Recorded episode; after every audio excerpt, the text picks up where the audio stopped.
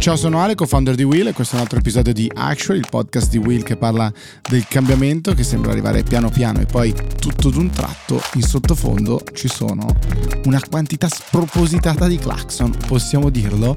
Lorenzo, caro Lorenzo, in questo caso abbiamo fatto di tutto, ma essendo al Cairo, nel centro direi, se c'è un centro, ma insomma decisamente su una strada molto trafficata e piena di ogni tipo di rumore che può fare una strada. Abbiamo parlato tanto, devo dire, su Actually, caro Riccardo Haupt, anzi in realtà anche su, su Instagram di Win in generale, di inquinamento acustico, ma in questi giorni, in queste ore ci sto riflettendo parecchio, una quantità di rumori incredibile, affascinante, ma tra inquinamento vero dell'aria, inquinamento acustico, molte domande. Stavi per dire affascinante ma non ci vivrei, io per un po' ci vivrei, luogo molto interessante questo Cairo, Eh, ridente metropoli di qualche decina di milioni di abitanti dell'Egitto. Siamo proprio qua a piazza Tahrir, Tahrir con l'H eh, in mezzo eh, per, una, per, per una conferenza, una media conference molto, molto interessante, con media che eh, arrivano da, da, da, da tutti i, i luoghi dell'Africa, dell'Europa, Stati Uniti, eh, molto interessante anche tra l'altro parlare, parlare di media e informazione in un luogo dove tra l'altro, come sappiamo, le libertà sono, e i diritti civili sono spesso e volentieri anche messi, messi a repentaglio. Abbiamo trovato in realtà un, un, uno, spazio, uno spazio sicuramente interessante e fertile per riflessioni di, di vario tipo, quindi molto bello, molto stimolante come al solito. Cosa ti è piaciuto di più di quello che abbiamo sentito in questi giorni? Sicuramente la, la, la pluralità dei punti di vista, e quando si cambia un po' il, da dove si guardano le cose, è interessante, perché ovviamente in tanti dei relatori da queste parti hanno fatto riferimento al Golfo, eh, hanno fatto riferimento al, Mido, al Medio Oriente, all'Africa, eh, e quindi cambiare la prospettiva è sicuramente interessante. Per scelta, per mantenere la più ampia libertà diciamo possibile, gli organizzatori hanno fatto secondo me un ottimo lavoro cercando di stare lontani da dibattiti politici. L'unica diciamo tema politico che si è toccato è quello dell'Ucraina e del, del reporting che se ne è fatto, se esiste o meno un, un bias da parte degli occidentali. Interessante anche come, come titolo, sicuramente grande coraggio. Mi è piaciuto il fatto che si sia parlato molto di tecnicalità diciamo eh, relativa al mondo dei media, e ovviamente Twitter è stato abbastanza al centro di molte discussioni. E Twitter, lo dico io, caro, caro Riccardo Haupt, così poi ti lascio a Nottolunga Filippica, che so che stai caricando per la Big Story. Il dottor Elon Musk è al centro naturalmente dei nostri pensieri e di tantissime operazioni, tra cui il suo telefono e il suo account di Twitter, dove eh, nelle ultime ore che cosa ha fatto il signor Elonio? Il signor Elonio ha deciso di twittare e dire: fermi tutti, adesso Apple ha deciso di non investire più in pubblicità su Twitter e minacciano addirittura di cacciarci fuori da, eh, dall'Apple Store. Ci sono una serie di temi interessanti, incredibili, su questa faccenda. Primo aspetto dannatamente interessante è quanto vale la spesa in advertising di pubblicità di Apple su Twitter? Parecchi soldini, diciamo più o meno intorno ai duecento milioni all'anno. Quindi duecento milioni all'anno sono un bel po' di, eh, di soldi a cui eventualmente Musk dovrebbe rinunciare. Perché rinuncia? Beh, perché è nata appunto questa querel eh, con eh, Elon Musk che, che vuole andare a fare la guerra contro Apple e contro il trenta per cento di fee che Apple, come sappiamo, si prende su eh, tutto quello che succede all'interno del suo ecosistema sostanzialmente. Apple ovviamente ha abbastanza facilità nel dire: bah, guarda, in realtà sono un qualunque inserzionista, come qualunque altro inserzionista in questo momento ho dei dubbi su, su Twitter e associare il mio brand a Twitter, e quindi non investo dalle tue parti. Può benissimo uscirne così eh, l'ottimo Tim Cook. eh, Elon Musk invece la mette sul free speech, quindi sulla libertà di parola sostanzialmente, e dice: ah, ma pensa proprio tu, no, che fai quello che fai con i tuoi iPhone, eh, il, il controllo dei dati eccetera, mi, ci vieni a fare le lezioni di ehm, di free speech, e, e parte la battaglia. Quindi uno è advertising. Può Twitter continuare a essere così dipendente dalla pubblicità? Probabilmente no, ma questo era nella mail famosa che aveva mandato Elon Musk tempo fa. Seconda domanda, secondo tema interessante è: può permettersi Elon Musk di abbandonare quindi l'advertising e andare ehm, solo sui subscriber? Beh, se lo fa, Apple ogni volta gli ruba il trenta per cento su ogni transazione su ognuno di quegli otto euro, ad esempio, che voleva otto dollari che voleva inserire Elon Musk, e cominciano ad essere dei bei, eh, dei bei soldini anche in questo caso. Quanti utenti devo far registrare, far diventare degli abbonati per andarmi a riprendere quei duecento milioni? Spoiler, parecchi, eh, parecchi milioni, e quindi diventa eh, davvero eh, una sfida sempre più difficile per il professor Musk. E in più, che cosa denota questa battaglia? Denota la battaglia che sta avvenendo in generale, cioè la battaglia per lo spazio. Lo spazio inteso non le galassie, pianeti, eccetera, ma chi controlla il dove Eh, le cose avvengano, quindi la Apple con Apple Store, che controlla l'ecosistema all'interno del quale tutto il resto si, si muove, e tutti gli altri che provano a, che ne so, a creare il metaverso, a creare una piattaforma di subscription, eccetera, eccetera, eccetera. L'essere liberi da un gatekeeper, da un qualcuno che controlla l'ingresso, o forzare la mano perché il, il gatekeeper non abbia tutto questo potere come ce l'ha ad oggi Apple, è la chiave del, del domani, fondamentalmente, perché nessuno vuole più replicare l'esperienza che è successa con Apple, dove appunto tutti, dagli editori agli sviluppatori eccetera, devono pagare un trenta per cento, e poi quando Apple fa un cambio radicale, come ha fatto ad esempio in, in, in, sui termini della privacy, in termini del tracciamento, il mondo viene praticamente giù, e da lì vediamo la crisi del, della pubblicità, dell'advertising su Facebook e su tutti gli altri grandi piattaforme. Quindi grande dipendenza, mi prendi pure i soldi, e allora sai cosa? Qua o qualcuno forza la mano, oppure creiamo un nuovo, un nuovo spazio. In tanti stanno cercando di fare entrambe le cose. Facebook lo fa con il proprio metaverso, creando lo spazio abilitatore, e dice no, ma io quando lo farò lo farò in maniera diversa, mica come l'ha fatto Apple, quindi il mio spazio sarà aperto per tutti, eh, non ci sarà bisogno di pagare un obolo, eccetera, eccetera, eccetera.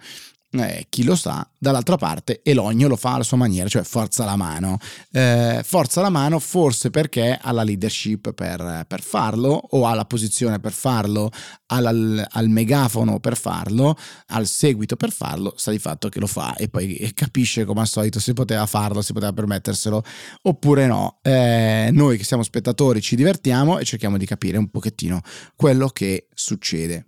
Aggiungo solo, prima di passare alla, alla big story, uno, uno o due elementi. Uno, non sono sicuramente titolato per fare lo psicologo del dottor Musk, ma per un attimo ho provato ad immedesimarmi in lui che twitta tutti i giorni e suscita talmente tante riflessioni, pensieri, newsletter, podcast esattamente come questi, e penso, ma lui mentre scrive queste robe pensa al fatto che mezzo mondo si confronterà su quello che lui, che lui, che lui scrive. Mi, mi interessava, dicevo, che stress, mio caro. Poi per carità c'è anche il conto in banca pieno.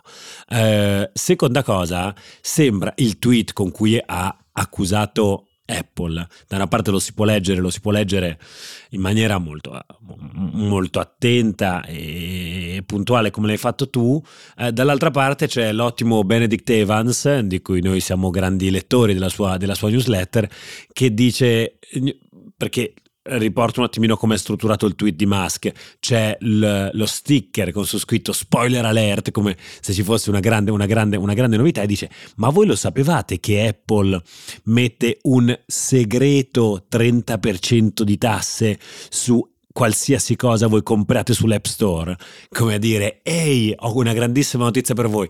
E Benedict Evans dice giustamente, questo sembra un po' di quei eh, personaggi dei film che sono rimasti congelati per vent'anni all'interno di una, di, di una cella congelata, poi si risvegliano e dicono oh my god, ma che cosa, che cosa c'è? Insomma, è da un po' che c'è questo discorso. I ragazzi di Epic Games hanno provato a già fare delle cause e le hanno perse, tra l'altro per, per Fortnite, per questo trenta per cento.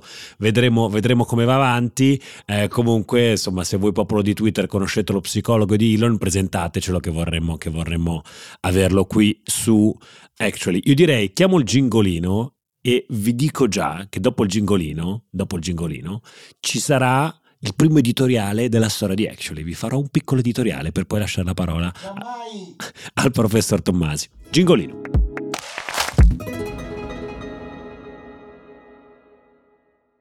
Eccoci.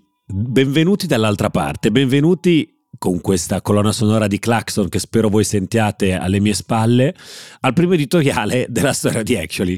Non è editoriale, ma in realtà è qualcosa che mi è venuto in mente dopo una serie di letture che ho fatto in queste settimane e mi sembra calzante per l'argomento che vogliamo trattare in questa big story, che sono sostanzialmente che è l'impatto in termini H R di questa, de, della trasformazione del mercato tech a cui stiamo assistendo, le grandi, grandi rivoluzioni dei dipendenti che abbiamo visto in Twitter, grandi licenziamenti che abbiamo visto nelle più grandi società tecnologiche al mondo e questa ondata di solidarietà da parte dei C E O nei confronti di Elon Musk in questo momento. Ma provo a, a collocare tutto ciò all'interno di, di una cornice più ampia, una, una teoria che mi verrebbe da elaborare, che mi verrebbe da, da, da suggerirvi sulla base di quello che sta succedendo attorno a noi. La teoria dei tassi di interesse che decidono tutto. Sostanzialmente possiamo leggere la metà buona delle, del, delle notizie di cui parliamo su Actually da almeno un paio di mesi, legandola e collocandola all'interno del, della questione dei tassi di interesse. Allora, da dove partiamo? Partiamo dal duemilasette sostanzialmente.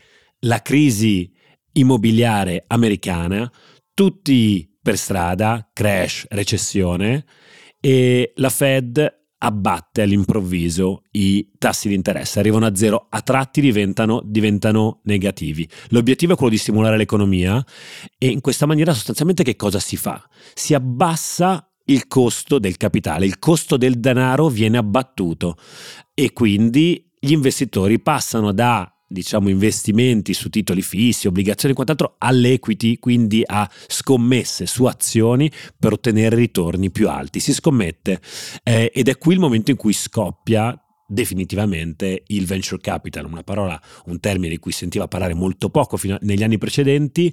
Eh, esplode il venture capital mentre siamo tutti tra l'altro con i primi smartphone in mano. La tecnologia diventa il place to be per tutti gli investitori e il denaro a livello, a livello, a livello globale. Nascono in questi anni queste strane sigle FAMA, FAMGA, quindi Facebook, Amazon, Microsoft, Google e Apple, e poi ci si infila anche Netflix, i grandi colossi che hanno un, un, un elemento in comune sostanzialmente. Quasi tutti offrono servizi gratuiti o in perdita, in qualche modo sussidiati dal venture capital. C'è questa stima che riprende eh, Thompson nel, nel suo podcast meraviglioso Plain English, che dice nel duemilaquindici un Uber aveva come break even per una corsa, immaginiamo, venti dollari. Di questi tu ne pagavi quindici come utente. cinque dollari gli ridava il venture capital. Perché? Perché il venture capital diceva Uber crescerà, sarà questa crescita spasmodica, crescerà, crescerà, crescerà e io a un certo punto poi ritornerò, ritornerò, del, ritornerò del, del mio investimento. E quindi qual è l'obiettivo? Far acquistare a questi soggetti quote di mercato, vogliono dominare i loro mercati, vogliono comprarle sostanzialmente attraverso il venture capital, quindi solo growth e niente profit. Qua ci ripetiamo, lo diciamo sempre, ma è importante che passi questo concetto. E quindi io perdo nel breve periodo per poi guadagnare per poi guadagnare sul lungo. Pensiamo allo streaming. Netflix non è mai stata profittevole, ha iniziato ad investire delle cifre folli ben sapendo che avrebbe perso sulla produzione di quei film, però avrebbe dovuto dominare, dominare il mondo. Ecco qua. Poi durante la pandemia tutto ciò esplode, esplode ancora di più e però succede qualcosa, succede qualcosa perché all'improvviso questo equilibrio si rompe e i tassi di interesse, come sappiamo ultimamente, iniziano a crescere. E quindi ora proviamo a tornare alle vicende di questi giorni. Torniamo a, a Twitter, per esempio, no? Cioè a Musk, che è diventato l'uomo più ricco del mondo perché? Perché? In questi anni ha lavorato tanto con Tesla, una società sostanzialmente eh, molto poco eh, profittevole, ma con grandi prospettive di crescita. È ricco solo ed unicamente perché ha delle azioni di Tesla tendenzialmente e si ritrova in una situazione tremenda a un certo punto. Overpays, paga un prezzo folle, una società non profittevole come Twitter, in un momento in cui i tassi stanno salendo. Che cosa fa? Taglia, si scaglia sui costi e li taglia come un dannato. Pensate a Facebook, che poco prima che questa questione dei tassi accadesse e scoppiasse, investe miliardi di dollari nel metaverso, una cosa che avrebbe potuto in qualche modo attizzare gli investitori fino a qualche anno fa. Ecco che però in questo contesto qua di tassi alti non ripaga più, non ripaga più, e quindi Facebook down. Pensate a Disney, ne abbiamo parlato la settimana scorsa, una società che cresce attraverso acquisizioni consentite da un capitale a costo bassissimo attraverso il vecchio eh, C E O Bob Iger, che anche in questo momento si ritrova a dover cacciare il suo nuovo, il suo nuovo, il suo nuovo amministratore delegato. Perché? Perché si dice non sei profitable, la tua strategia di crescita sul lungo periodo in questo momento non paga più, vattene via, facci vedere i profitti. Ed eccoci qua, perché tutto ciò si ricollega anche strettamente con la questione delle persone. Perché? Perché queste aziende avevano assunto persone strapagandole, strapagandole negli ultimi anni, eh, dandogli dei titoli, dandogli talvolta anche dei titoli lavorativi fantasiosi.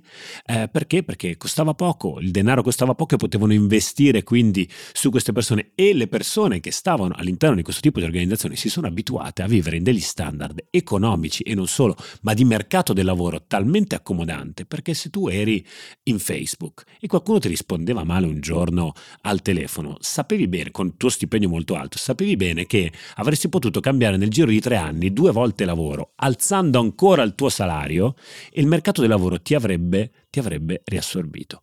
Eccoci qua oggi con Musk che caccia via un sacco di persone e impone disciplina ferrea e probabilmente goffa e sbagliata sul, eh, sul lavoro. Però la rumba a questo punto è cambiata, perché i suoi dipendenti sono in una situazione un po' più difficile, e che cosa succede? Che tanti, tanti C E O si mettono a fianco a Musk, e c'è questo tweet buffo, divertente, dell'ex amministratore delegato di PayPal, che dice, cito letteralmente, commentando, commentando la, la, la nuova linea di, di Musk, dice: credo che i tempi delle lamentele rivolte al C E O eh, di grandi compagnie tech, rivolte in, di fronte a migliaia di dipendenti e talvolta clienti, riguardanti la qualità della carta igienica, sono arrivate to an end. È finita quell'era in cui tu potevi metterti a gridare contro quella gente. Perché? Perché il mondo è cambiato, e quindi voi dipendenti ora preparatevi in qualche modo a dei tempi molto duri. Sarà così? Chi lo sa? Fine del mio editoriale, passo la palla al mio amministratore delegato che è pronto a cacciarmi. Bene, eh, che dire, Riccardo? Grazie a questo punto. Grazie, grazie per averci portato in un bellissimo giro molto lungo, che ha fatto la tua testolina molto intellettuale.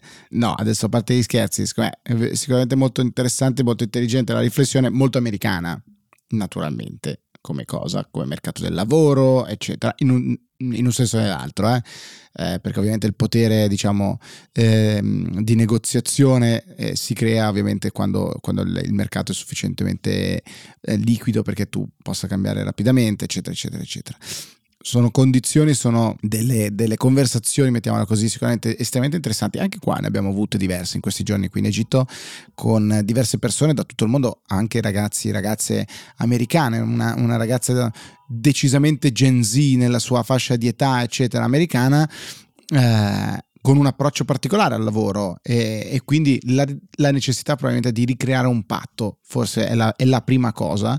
La mail con la quale Elon Musk si è rivolto ai suoi dipendenti è il modo migliore per ricreare quel patto, chi lo sa. Lo stravolgimento delle condizioni di potere, di negoziazione, vedila come vuoi, non credo che sia l'occasione per, quindi, approfittarne e, e, e battere così forte magari come ha fatto lui. Però dall'altra parte forse la necessità di ricreare quel patto sicuramente c'è, bisogna sicuramente tutti quanti provare a ricreare valore in un'epoca in cui le aziende devono reinserire un fattore che non avevano mai inserito, cioè i tassi di interesse, per tornare da dove tu avevi cominciato. È interessante, moltissime di queste persone, noi tutti probabilmente, abbiamo iniziato a lavorare in un mondo in cui le aziende potevano di fatto disinteressarsi del costo del denaro, e probabilmente questa cosa finisce, quindi sicuramente è un aspetto di complessità in più. Riccardo, che dire? questo esperimento del tuo editoriale, chissà se avremo modo di replicarlo, però buono così. Ti ho portato a casa l'ennesima puntata e tu sei già qua a farti, a farti così delle ghignate su di me. Io direi che salutiamo tutti, fate sapere cosa pensate del nostro editoriale. Alla prossima, ciao.